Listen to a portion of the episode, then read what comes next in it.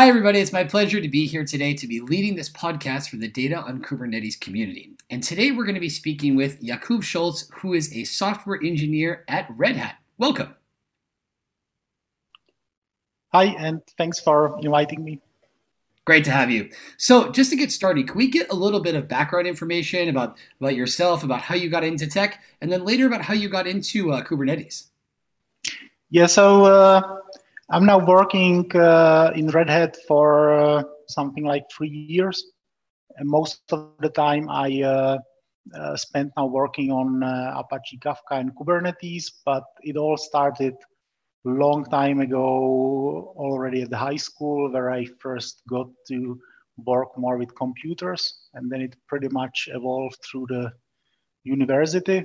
And then for a long time before I joined Red Hat, I worked in the financial industry where I worked with uh, messaging as well. Uh, and then for some time, I was also working as a more general solution architect, uh, trying to introduce things like microservices and Kubernetes uh, and things like that. Very, very good. And you said you worked in the financial sector, and also that you, I think you believe, I believe you worked in the German stock exchange, right? Yes, I worked for the Deutsche Börse, the German stock exchange, uh, and uh, yeah, on different projects uh, for running the different markets and uh, doing the clearing and so on. All right, and in terms of your you know approach to uh, to Kubernetes, for a lot of people out there, is there a right way to do it? Is there a wrong way to do it? From what I've seen to gather, it's that a lot of it is a bit of trial and error, right? A bit of DIY. Would you agree? Yeah, I totally agree, and that's to be honest how I started with it. Uh, so I think the really first steps with Kubernetes uh, that was probably with Google Container Engine uh, as kind of the first managed service. But then when I started using it a bit more and a bit more, it was uh, really do-it-yourself approach with uh, deploying my own clusters uh, into AWS using the things like Ansible and Terraform and so on. So it was definitely a lot of do-it-yourself approach to everything. Perfect. Any resources that you might recommend that were helpful for you during this time? Uh, I think there's this uh, Kubernetes the hard way, I think it's called, from Kelsey Hightower. That was definitely something what got me started at that time. Very, very good. Now let's move it over a little bit uh, towards Strimzi. All right. So you started out with Strimzi because you know Red Hat has really strong ties to to, to Kubernetes, um, and particularly uh, both in terms of Kubernetes, but then also in terms of messaging middleware. How does all of that fit together in Strimzi? So yes, as, as a Red Hat, we are obviously involved a lot in the in the Kubernetes community, uh, but Red Hat has a lot of different products and projects, and uh, messaging middleware is among them as well. And uh, uh, we obviously saw that uh, there's a lot of interest around uh, Kafka, and it's getting very popular. So, what we kind of thought about uh, how can we join this, and obviously how can we run Kafka on on Kubernetes. and that's pretty much how Strimzi got started. Uh, at first, it was really just uh, a bunch of YAML files, really, with the stateful sets to deploy it. But then uh, we quite quickly evolved towards the operator pattern uh, and started using that as kind of a more advanced approach, which allowed us to do uh, a lot more stuff. And speaking of operators and also maintaining this this subject of you know do it yourself, uh, a lot of times with operators, you know, in, the installation process might be one thing, but then keeping them running, what's what's been your experience? Yeah, so I think that's really where the operators are really strong, right? Getting things somehow deployed for one or two days. That's uh, even with something like Kafka, where you need, would need to write a lot of configuration and so on yourself. That's still not that hard. It would probably take you some scripting. Uh, few hours of putting things together. But the really hard thing is to keep the things running to make sure you can upgrade to the newer versions. Uh, you can do rolling updates to roll out configuration changes without any disruptions and without uh, any availability issues. And then obviously when you start with things like security, you will find out that there you need to renew the certificates, for example, from time to time. And that's really where the operator is the strong pattern because it is still running there and it can always handle these uh, situations. And uh, when you have a good operator, then all of these things are there and you don't really need to care about that anymore. Great. At the same time, with operators, while they can be very helpful for many different things, could you maybe describe some situations where maybe operators aren't necessarily the answer? So I think the operators are very popular today, and uh, like almost always when you have some state and data and so on, they are they can help a lot to get the things and keep the things running but then you can often see that uh, you have operators for things which are really just a single deployment with some application. And then kind of there's the thing where you have to think about is it really worth it? Uh, does it really add value or does it just add more complications because you can't just easily edit the YAML, but you need to do some more. So I think uh, it's quite important to find the boundary where the operator still adds the value and uh, where it's just doing the operator for doing the operator. Yeah, I think we find that sometimes that a lot of different uh, aspects and elements can be very, very attractive, but we've always got to maintain that that business case there um, and make sure that it's it's logical and not just creating more work for us. With that in mind, what are some best practices or maybe a checklist that you might recommend for a couple of things that people should keep in mind before they, they start approaching this whole topic of, of running data on Kubernetes? So it really starts with the environment where you want to run the Kubernetes cluster.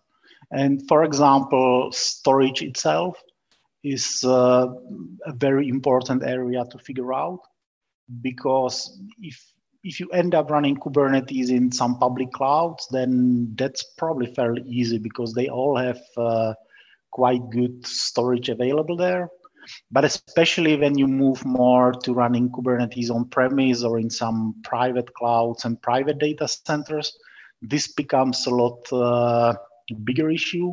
And especially with Kafka, where NFS isn't really a good solution and you really need block storage, it gets a lot more complicated. And we see a lot of users who really want to start and uh, they don't have the right storage, and then they need to figure out uh, whether maybe the one of the cloud native storage solutions would work for them. Uh, I think with Kafka we are still quite lucky because Kafka basically works very nicely even with local disks, so that's often a good alternative there. But uh, yeah, I think the storage that's something where you should definitely start because uh, that's often a problem.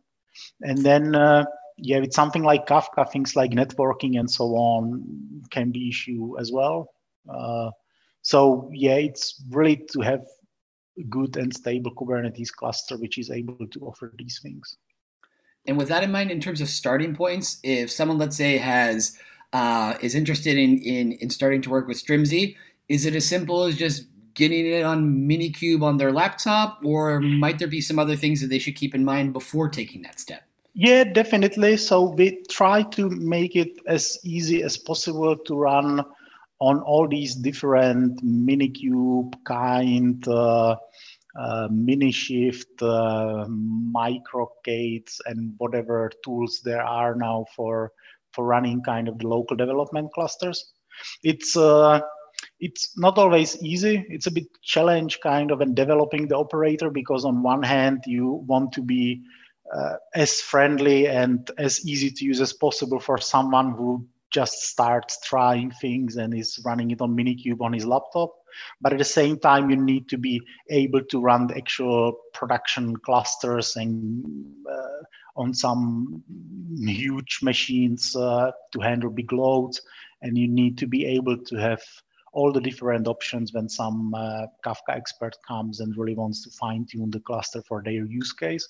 So it, it's kind of a bit challenge that on one hand you want to make sure that it runs on the small simple environments but you need to have it ready for the big ones and you want to have it uh, uh, simple and easy to deploy uh, on one hand for someone who's beginner but you need to have the flexibility for the experts it's uh, and while doing that it's quite hard to keep all the custom resources easy to use and read. I always kind of try to compare it to some blueprints for for a house for example where on the beginning you want to start with just something simple where you have here is a bedroom here is a kitchen here is a living room but then you start adding the electricity and plumbing and so on and it can quite quickly get uh, get messy and quite hard to read and it's it's a bit similar with the with the operators and the custom resources very good. Another thing that we hear a lot about in, uh, in our community and, and just in the, the Kubernetes world in general is the issue of portability. Is there anything that you would like to, to comment about that particular topic?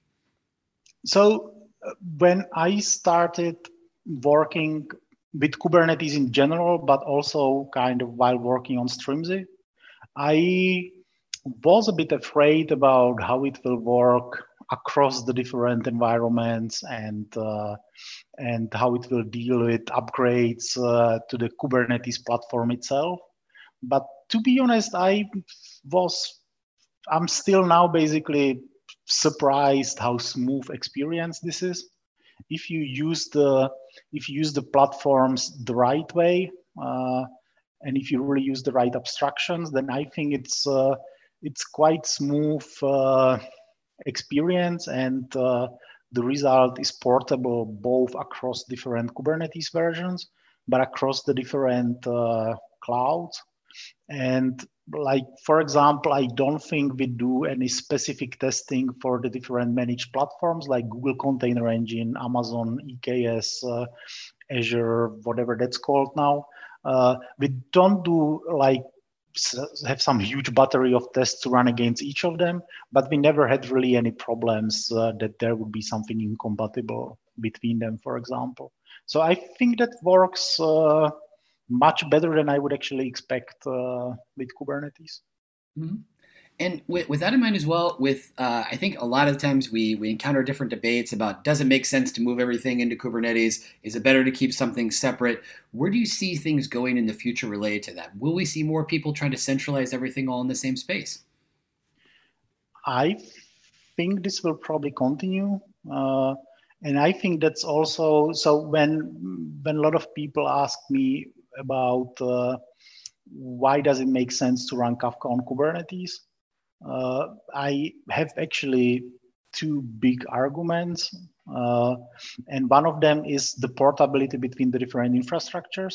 Uh, and the other one is that as people run more and more and companies run more and more workloads on Kubernetes, then it actually makes sense for them to run as much as possible there because then all they really need to do is to just know Kubernetes and know how to run stuff on Kubernetes. And they don't need to have a bunch of people who knows how to run Kafka on VMs and then someone else who knows how to run database on bare metal and then someone else who knows how to run some web app on Kubernetes. You kind of try to centralize the, the knowledge.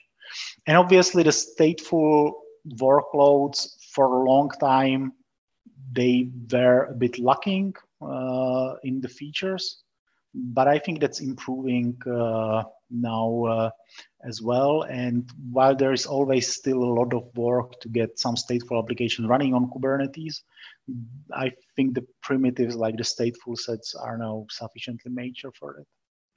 Okay, but I think we can agree that there's definitely a very important element here which isn't so technological which is being patient you know be prepared to be patient that there's going to be a process of discovery of, of, finding things out and maybe the same steps won't work necessarily for every person depending on their needs. As you said, also there are lots of different operators out there, um, and they all address uh, they all address different uh, different things. So it's really just being clear, probably about what you want. What's the end goal look like? Uh, what do, what are we expecting to get out of this?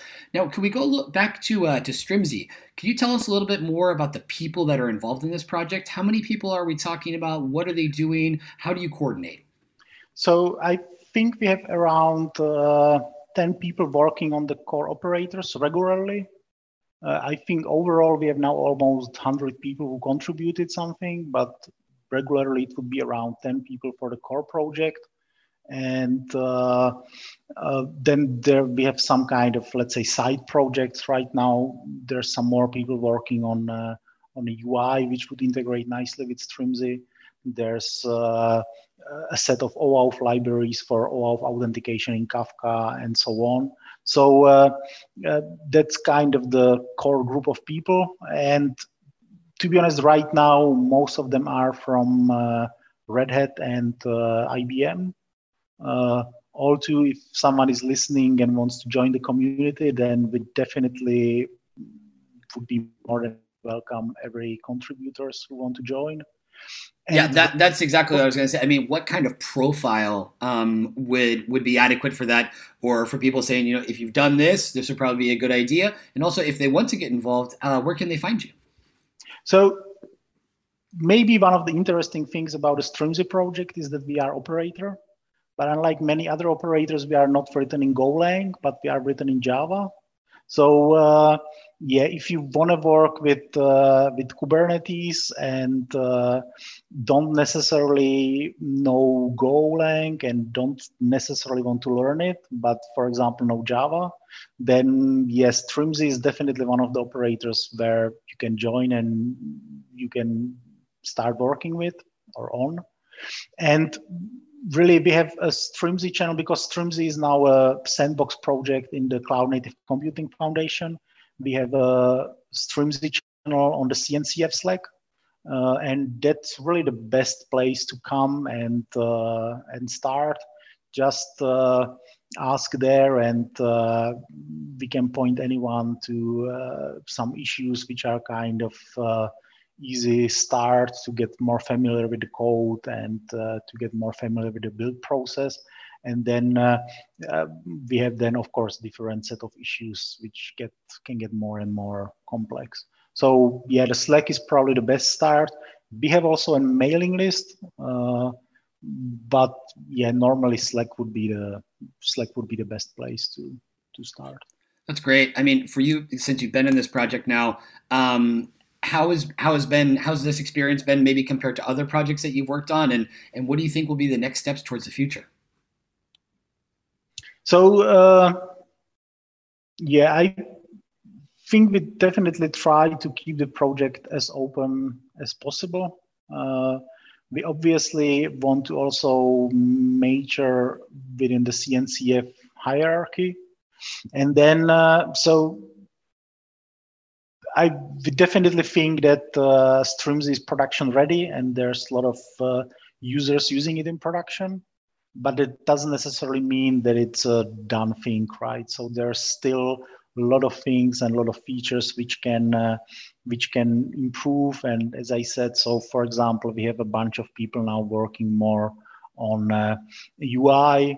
Uh, uh, uh, but some from some of the things we want to work on the feature in the op- future in the operators is also, uh, for example, improvements around upgrades, uh, making it much easier to uh, use all the different uh, Kafka Connect connectors.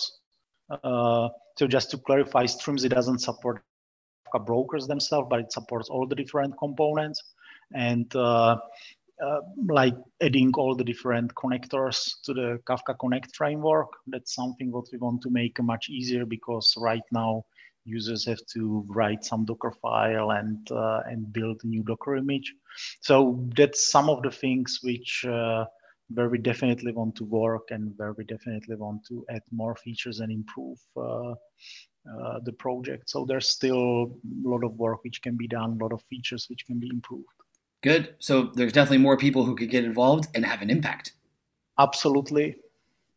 Perfect. Well, uh, I think it's quite clear. Like you said, you got the mailing list, but probably the easiest way, the quickest way, is just jump in that in, in the Slack. Uh, they can contact you or, or, one of the other people working on the project. Um, is there anything else that you'd like to add before we finish about your experience working with with Kubernetes, working with with operators? Anything else that people should check out or keep in mind as they get more and more into this scene? No, I think it's really great experience and uh, there's a lot of interesting work uh, also because everything is still moving forward. It's not like uh, it's all done work which you just do some bug fixing. So and that basically applies both for kafka as well as for kubernetes right? Every new version brings a lot of uh, new exciting feature and new possibilities how to improve things. So i think that's that's the great thing around uh, working on something like uh, uh, Kafka and Kubernetes together, basically. Very, very good. Well, thank you so much for your time, Jakub Scholz, software engineer at Red Hat, working on the Strimzi project. And uh, just before we go, I would like to add a special personal touch to this, which is that it's been an absolute pleasure talking to someone who's located in Prague and is working with Kafka.